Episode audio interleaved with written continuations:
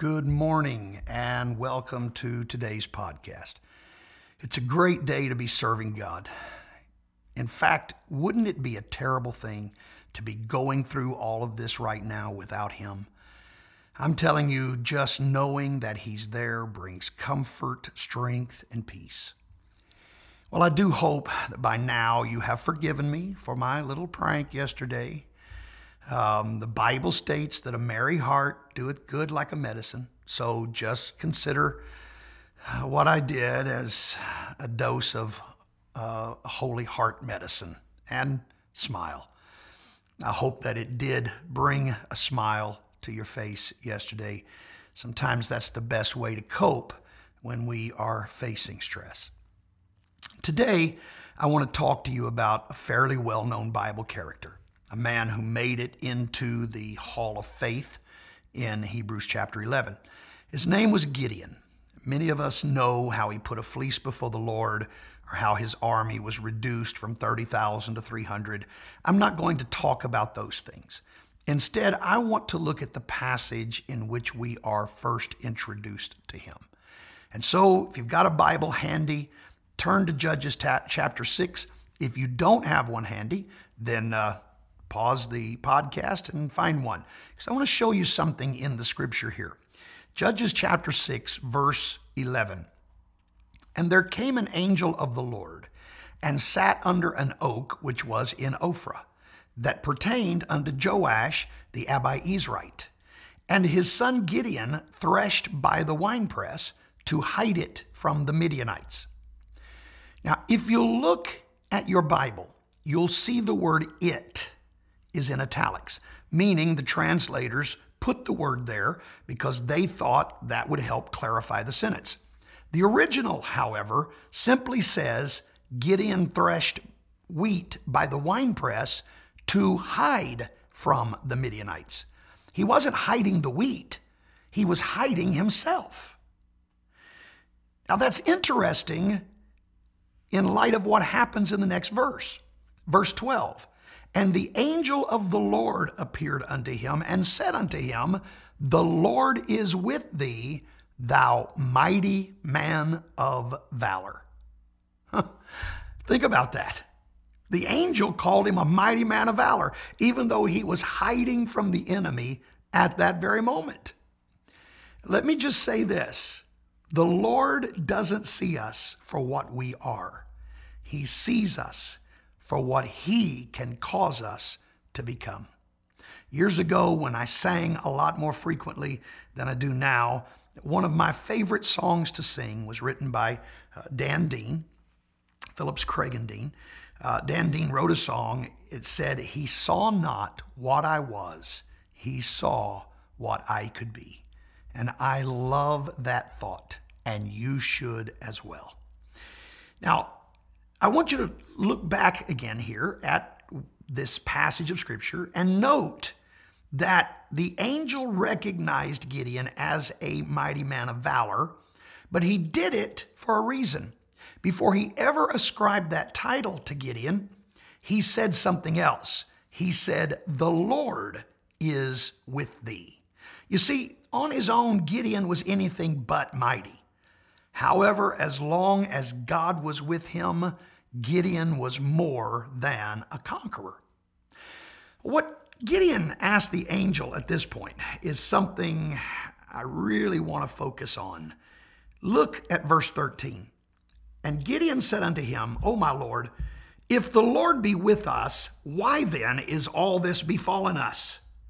And where be all his miracles which our fathers told us of, saying, Did not the Lord bring us up from Egypt? But now the Lord hath forsaken us and delivered us into the hands of the Midianites. Notice this. He said, If the Lord be with us, why then is all this befallen us? Oh, the transparency and honesty that sprung from Gideon's lips. I can tell you, it should be obvious that Gideon did not realize he was speaking to an angel. In fact, if you read verse 22 uh, later on in this chapter, you see that the angel had to do something extraordinary before Gideon ever really realized this was not just another man, this was an angel of God. I think that had Gideon known he was talking to an angel, he probably would not have said what he did, uh, at least not in the way that he said it. Maybe you didn't catch exactly what Gideon's saying here, so let me read it to you from God's Word translation. It says this Gideon responded, Excuse me, sir?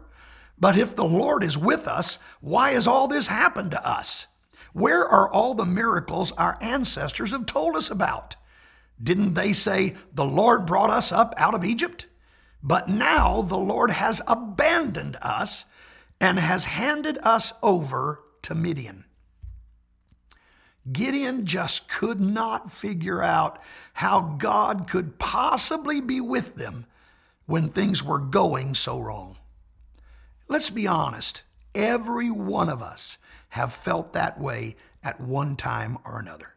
If God is really with me, why am I going through all of this right now? If He's really working on my behalf, where are all the miracles that we've heard about through the years? Gideon then had the audacity to say, The Lord hath forsaken us and delivered us into the hands of the Midianites. Now look, he is directly contradicting what the angel just told him. The angel said, The Lord is with you. And Gideon says, Oh, really? If God's with me, why is everything so bad? And then he answers his own question by saying, God is not with me. God has abandoned me. And in fact, God has turned his people over so that the enemy can just run amok among us. What a statement to make. What a feeling that Gideon had. He was so overcome with his doubt and, and his fear and his worry. He's convinced that God not only wasn't with him, but God had forsaken him altogether and had turned him over to his enemies. It's at that moment that a third speaker lifts his voice and joins the conversation. Let's keep reading. Judges 6:14. And the Lord looked upon him and said, Go in this thy might, and thou shalt save Israel from the hand of the Midianites. Have not I sent thee? Did you get that? God says, You are about to witness a great miracle. You mentioned how I delivered Israel from Egypt. Well, I'm about to deliver Israel again, and this time you are going to be the tool I use to accomplish this great task. I'm going to tell you, Gideon's just not quite buying this. Again, he doesn't realize yet to whom he is speaking. So he's just having a hard time accepting all of this. He's obviously still consumed with his doubt, his own misgivings, his own lack of self worth. And so in verse 15, here's what happens. He said unto him, O my Lord, wherewith shall I save Israel? Behold, my family is poor in Manasseh, and I am the least in my father's house. And so Gideon's trying to wrap his mind around this. God says Gideon's going to be a deliverer. And Gideon says, How could that happen? Look at who I am. I come from a poor family. I'm the least in that family. How are you going to use me? And interestingly, God does not respond to Gideon's question as to how it would happen. He only tells Gideon why Gideon can rest assured it will happen. Judges 6:16 and the Lord said unto him, surely I will be with thee, and thou shalt smite the Midianites as one man. The reason it's going to come to pass is because the Lord is with him. Gideon didn't need to know how it would take place. He just needed to trust that God was by his side, and because of that, God would somehow use him to bring this great victory. In spite of Gideon's doubts and worries, I want you to notice what eventually happened. When Gideon finally understood who it was that was talking to him, that third speaker had one final word to say to this mighty man of valor. Judges 6 and 23. And the Lord said unto him, Peace be unto thee. Fear thou not. thou shalt not die. Even before leaving Gideon, God did not tell him how any of this would take place. Rather, he just spoke peace. It was as, as if the Lord was saying, Quit worrying about your inadequacies. Quit trying to figure everything out. Just trust me and be at peace. Now, that evidently resonated with Gideon. I say that based on what happened next. Judges 6 and 24 Then Gideon built an altar there unto the Lord and called it Jehovah Shalom. Unto this day, it is yet in Ophrah of the Abiezrites. Jehovah Shalom means the Lord is our peace. People of God, it's time to quit worrying. It's time to quit trying to determine how God is going to fix things. We don't have to figure it out. We just need His peace. Hear the words of the Apostle Paul, Philippians chapter 4, verses 6 and 7. Be careful for nothing, but in everything, by prayer and supplication, with thanksgiving, let your requests be made known unto God.